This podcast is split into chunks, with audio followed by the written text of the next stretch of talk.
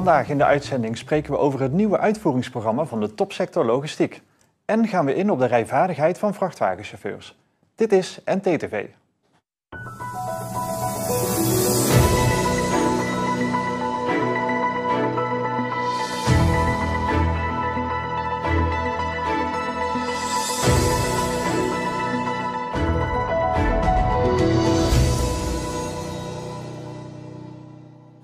De topsector logistiek heeft haar nieuwe uitvoeringsprogramma voor de komende jaren gepresenteerd.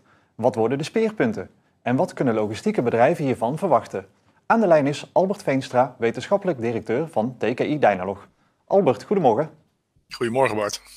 Wat wordt de focus van het nieuwe programma? Um, nou, we, we hebben natuurlijk uh, al zes jaar achter ons. Uh, en er is al heel veel uh, onderzocht en heel veel uitgezocht ook. Um, en de een van de belangrijkste speerpunten van het nieuwe programma is dat nu toch echt in de komende jaren een aantal zaken toegepast en opgeschaald moeten worden. en zodat we echt het MKB bereiken. Dat hebben we voor een deel natuurlijk al wel gedaan, maar dat moet echt naar een groter volume toe. En, en wat, om wat voor soort projecten heb je het dan precies? Ja, dat, nou ja, wij hebben vorig jaar ons congres, eh, vorige week ons congres uh, gehad. En, uh, en daar kun je wel zien dat het een gigantische variëteit en, en verschillende topics is. Um, wat je een beetje ziet is dat daar bijvoorbeeld op het gebied van data heel veel belangrijke activiteiten plaatsvinden. Um, maar ook op het gebied van duurzaamheid is een belangrijk aandachtspunt in het hele programma. Uh, en we, we hebben in het programma het zo gedaan dat we dat ook proberen heel erg in een aantal toepassingsgebieden te concentreren. Dus steden is een belangrijk toepassingsgebied voor ons. maar ook het multimodale transportnetwerk in Nederland, de, de knooppunten en corridors. en ook nog wel de, de supply chains, de, de, de, zeg maar de echte ketenstructuren die je in de logistiek hebt. Hm. Ja, dus we proberen daar de goede keuzes in te maken in de komende jaren. Ja, en, en, en wat spreekt jou bijvoorbeeld persoonlijk uh, het meest aan? Een project waarvan je zegt van ja, daar geloof ik echt heilig in. En, en dat gaat echt voor grote vooruitgang zorgen in de logistieke sector? Um, ja, dat is een beetje lastig. Nou, als, je, als je het echt heel erg vanuit de maatschappelijke belang benadert van logistiek, dan denk ik dat de, de, de manier waarop we nu in, vanuit de logistieke sector uh, met grote en kleine partijen bijdragen aan de transformatie van de zorg. Uh, een hele belangrijke is voor, eh, voor onze samenleving, voor onze maatschappij.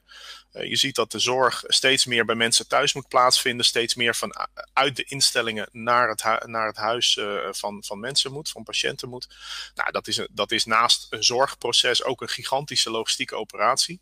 En daar zie je dat, dat daar nu echt wordt begrepen dat de kennis die we in de logistieke sector hebben, van hoe organiseer je dat soort processen, hoe, hoe doe je nou de, de bundeling van ladingsstromen, hè? Hoe, hoe kun je dat nou echt afstemmen op de wens van zo'n patiënt, dat we, dat we daar echt gehoord worden als sector. En daar, dat daar echt ook partijen uh, aan tafel zitten om daarover mee te denken. Omdat in de praktijk, uh, in dit geval heel specifiek in Deventer, is een, uh, is een experiment, een, een living lab aan de gang, waarin dat ook echt allemaal wordt uitgedacht en, en uitgeprobeerd. Dus dat, dat vind ik vanuit de maatschappelijke context een hele interessante. Um, als je nou wat meer vanuit de techniek ziet, dan denk ik dat zo'n project wat in, in, aan de Universiteit in Twente loopt, um, hè, dat heet Autonomous Logistics Miners. Dat gaat eigenlijk over de tooling die bedrijven nodig hebben om steeds meer aan de wensen van hun klanten te voldoen, die data wil. De klant zegt: Ik wil weten waar je bent, ik wil weten wanneer je gaat aankomen, ik wil weten wanneer je vertrekt, ik wil, ik wil informatie over die lading, uh, ik wil informatie over het schip waar de container op staat, noem maar op. En dat, dat, dat betekent voor heel veel bedrijven heel veel extra druk op hun uh, prestaties. Hè. Ze moeten heel veel data ophoesten. Vaak moeten ze die data toch op een, beetje krakkemikkige manier opzoeken. Uh, en je ziet dat er nu ook tooling aan in de ontwikkeling is waarin je dat proces kunt automatiseren. Dus het, het opzoeken van, van data op websites kun je automatiseren. Nou, dat vind ik een hele interessante ontwikkeling uh, waar we denk ik ook voor het midden- en kleinbedrijf in de logistiek heel veel aan gaan hebben. Ja, en ik kan me voorstellen als zo'n project is afgelopen, dat dan een heel mooi wetenschappelijk rapport uh, erover geschreven wordt met allerlei uh, learnings en, en, en, en, en dat soort dingen. Hoe zorgen we er nou voor, uh, want de topsector logistiek natuurlijk de missie is om het verbeteren van de logistiek in Nederland en ervoor te zorgen dat de sector concurrerend blijft. Hoe zorg je er nou voor dat die kennis dan ook daadwerkelijk bij de ondernemers terechtkomt en dat zij hem ook daadwerkelijk gaan gebruiken? Nou ja, dat, dat is een samenspel van uh, communicatie hè, in de eerste plaats. Ik bedoel, je moet uiteindelijk toch wel mensen bekendmaken met, met wat er allemaal al bedacht is en wat er allemaal al ontwikkeld is. Uh, maar we zien ook wel steeds meer dat je partijen toch veel, veel meer daarin moet ondersteunen. dat je echt mensen bij de hand moet nemen. dat er misschien ook nog wel echt veel werk moet worden gedaan aan hoe maken we tooling nou simpel en eenvoudig en makkelijk gebruikbaar en makkelijk integreerbaar in een IT-landschap wat er al is. Uh, ja, dus, dus dat heeft ook echt de aandacht in het nieuwe programma. Dat we daar veel meer naar gaan kijken van hoe krijg je nou van, van een uh, tientallen, een honderdtal of een paar honderd bedrijven. Hoe komen we nou echt naar die duizenden tallen die we in de logistiek hebben. En dat heeft veel met dit soort dingen te maken. Met echt begrijpen van wat, wat drijft die bedrijven nou. Hè? Waarom hebben ze zo'n krakkemikkig IT-landschap? En kunnen we daar nou niet wat aan doen? Uh, in plaats van ze steeds meer geavanceerde tools voorhouden en zeggen van hier, dit moet je gebruiken en daar moet je naartoe. Uh, dus, maar dat is, dat is een lastig, weet je, het is makkelijk om die vraag te stellen, denk ik. Het is ook makkelijk om daar zo, als ik nu doe, wat over te zeggen. Maar er is, e, het is echt een heel lastig probleem. En dat is niet alleen de logistiek, dat geldt eigenlijk in alle topsectoren. Dat geldt in, in, voor een heleboel vakgebieden. Is dit idee van iets bedenken, iets laten zien dat het werkt en vervolgens uitrollen naar een hele grote groep gebruikers is echt heel ingewikkeld. En dat, en dat is een opgave waar, waar we ons heel erg bewust van zijn in de logistieke sector, in de topsector logistiek. Waar, waar we ook echt naast het, het traditioneel onderzoeken en, en, en bedenken van nieuwe oplossingen ook echt serieus aandacht aan gaan besteden nu in de komende jaren. Om dat, uh, die bal aan te rollen te krijgen. Ja, want om hoeveel projecten gaat het eigenlijk eh, binnen de topsector logistiek? Nou ja, wij doen, kijk, we hebben, we hebben natuurlijk twee uitvoeringsorganisaties, hè, wij en, en Connect. Wij doen een uh, 70, 60, 70 tal projecten. Uh, op allerlei vlakken bij Connect zijn het er iets van 200, want dat is, is, een beetje een ander soort initiatieven. Dus dat alleen al is zo verschrikkelijk veel dat je daar nauwelijks over kunt communiceren. In een congres als vorige week kunnen we daarvan misschien 30 uh, uh, initiatieven de, de, revue laten passeren. Um, dus dat, ja, dat is gewoon heel veel materiaal. En daarnaast moeten we dus nog aan de gang met uh, wat wij dan noemen de opschalingskanalen inrichten. Dus we hebben uh, relaties met de logistieke alliantie, met alle brancheverenigingen, de logistieke alliantie. Uh, relaties met de hogescholen, met um, ook nog de, de, zeg maar de, de lokale, regionale, wat wij dan noemen innovatiemakelaars, logistieke adviseurs die rondlopen. Die allemaal hun netwerk voor ons open zouden moeten stellen om echt het grote bereik te gaan realiseren nou ja, daar, daar moeten we uh, ook gewoon aan werken met die partijen om te, om te kijken van hoe dan. Hè? En, en doen we dat via cursussen of doen we dat juist via persoonlijk contact of via een innovatieadviesrelatie die we in moeten richten met, met een voucherregeling of zo.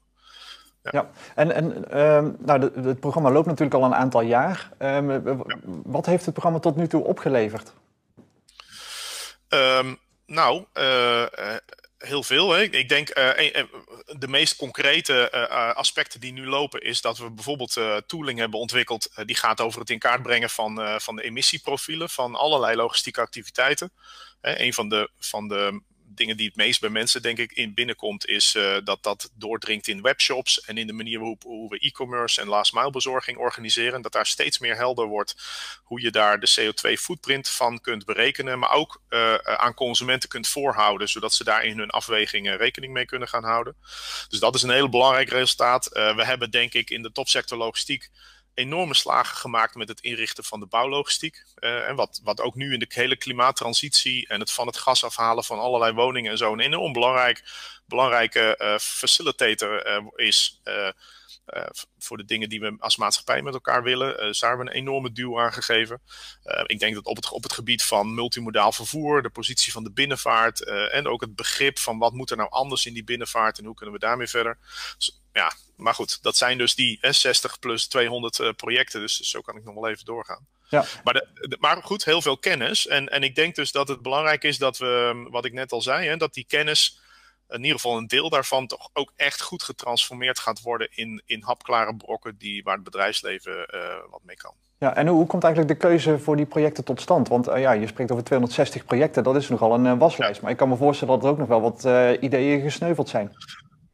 Ja, er zijn dingen die we niet doen. Hè. We, we, kiezen er heel bewust voor om niet met autotechnologie, met voertuigtechnologie aan de gang te gaan, bijvoorbeeld, of met batterijtechnologie, want dat, dat zit in een andere topsector. Um, dus daar maken we echt wel, uh, wel keuzes in. Uh, aan de andere kant is de breedte van de portefeuille ook wel een reflectie van de breedte van de logistiek. Hè. Als, als een, een organisatie als TLN uh, 20 of meer kringen heeft voor verschillende afdelingen en, en, en sectoren in de logistiek, dan, dan zie je dat ook een beetje terug in onze innovatieportefeuille.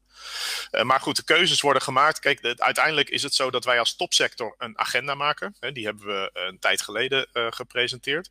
Uh, in die agenda zit naast een, een prioriteitendiscussie van welke. dat zijn dus de, de, de ontwikkelingen in steden, ontwikkelingen in ketens en netwerken. Zit ook een governance structuur met een stuurgroepen, een aantal stuurgroepen die die toepassingsgebieden beheersen. En binnen die stuurgroepen wordt in feite de prioritering van initiatieven bepaald. Dat is hoe we het nu hebben ingericht. En daar zit een doorsnede in van de triple helix. Hè, dus mensen uit het bedrijfsleven, mensen uit de kenniswereld, mensen vanuit de overheid.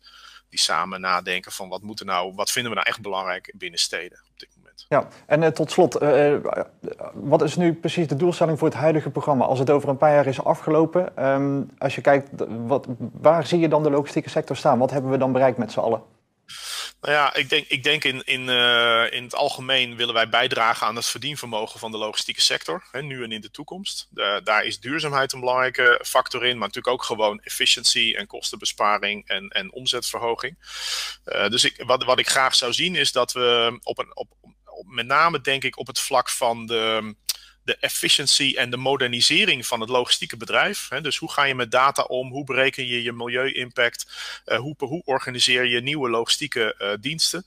Dat we daar echt slagen maken in de komende jaren. Niet alleen uh, op, op heel geavanceerd gebied, niet alleen echt state of the art, maar ook echt voor een brede laag van de, van de logistieke sector. Ja, Albert Veenstra, dankjewel voor deze toelichting. Dankjewel. Rijgedrag is een van de meest belangrijke vaardigheden van een vrachtwagenchauffeur. En dat vereist de enige mate van onderhoud. Maar hoe houd je daar zicht op als ondernemer? En op welke manier kun je het ook nog eens verbeteren? We namen een kijkje bij Els Logistics in Den Haag.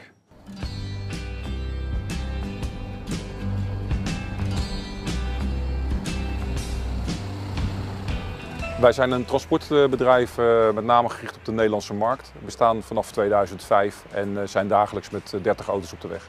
Wat doen jullie voor transport? Nou, wij zijn met name eigenlijk gericht op dedicated transport. En uh, dat betekent uh, dat wij uh, zo, zo, snel mogelijk de, de klant van de klant het gevoel willen geven dat er geleverd wordt door een eigen bedrijf. We doen dat bijvoorbeeld voor Sigma Coatings. Een schilder bestelt verf en de levering wordt door ons gedaan. Alleen de schilder heeft het idee dat iemand van Sigma Coatings de verf komt afleveren. Dus heb jij zicht op het rijgedrag van jouw chauffeurs? Ja, dat hadden we wel, uh, maar dat was echt uh, de data zoals je het bijna uit het financiële systeem uh, krijgt. dus we, we, hadden het wel, maar niet voldoende.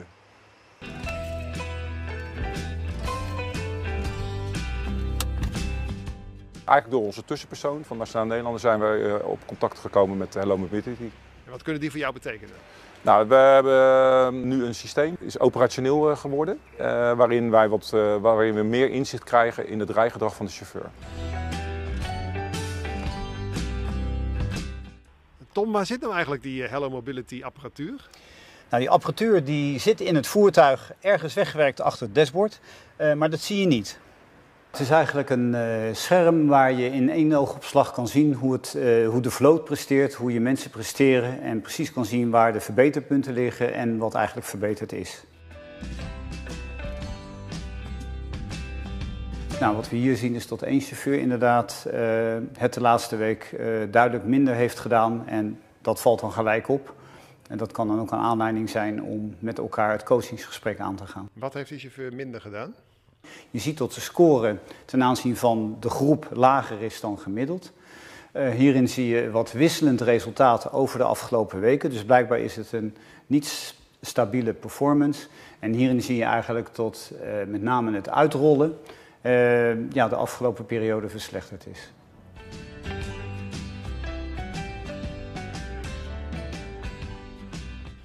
Dus je, je spreekt de chauffeurs er rechtstreeks op aan van joh, je, je trekt iets te snel op of je remt iets te hard of, of, of je neemt de bocht te scherp. Zeg ik dat goed?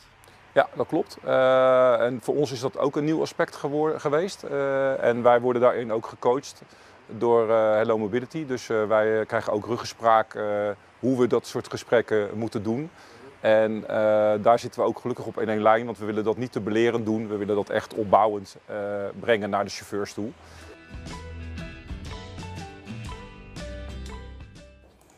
Kijk, hebben we bijvoorbeeld hier een incident wat gemeten is, uh, heftig uh, overhellen. Ja. En dan kan je eigenlijk doorklikken naar Street View en dan zie je ook waar dat het heeft plaatsgevonden. Dus je hebt hier de kaart en je hebt hier het plaatje. En dit is een mooi instrument om de chauffeur gericht te kunnen coachen. In hoeverre zoek je nou een grens op uh, van Big Brother is watching you? Ja, ik kan me voorstellen dat het gevoel uh, ontstaat van, goh, je, uh, je ziet alles, je weet alles. het is natuurlijk zo dat het mooie van techniek is dat je samen met de bestuurder kan bepalen en af kan spreken wat wel en niet zichtbaar wordt in het dashboard, want uiteindelijk het overal rijgedrag is bepalend.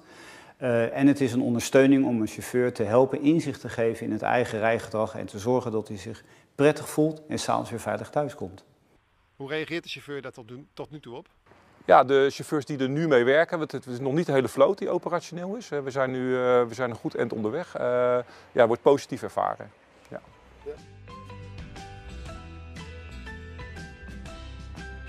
Hello Mobility is een onderdeel van de Nationale Nederlanden. Waarom doet de Nationale Nederlanden dit?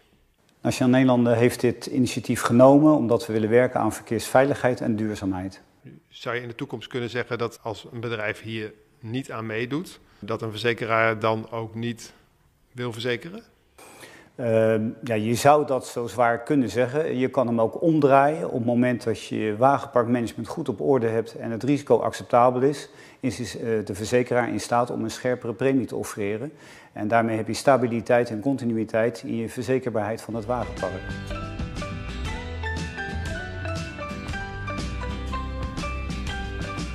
Rond behalve de slijtage van de banden en de brandstof gebruikt, uh, wat levert dit nou nog meer op? Dat is duurzaamheid. Uh, behalve die andere aspecten zijn we echt twee jaar geleden echt meer gericht op, uh, op duurzaamheid gaan sturen. Zo hebben we bijvoorbeeld twee elektrische bakfietsen in Den Haag rijden. Maar willen we ook met Hello Mobility duurzaamheid, CO2-uitstoot uh, meetbaar maken vanuit het systeem.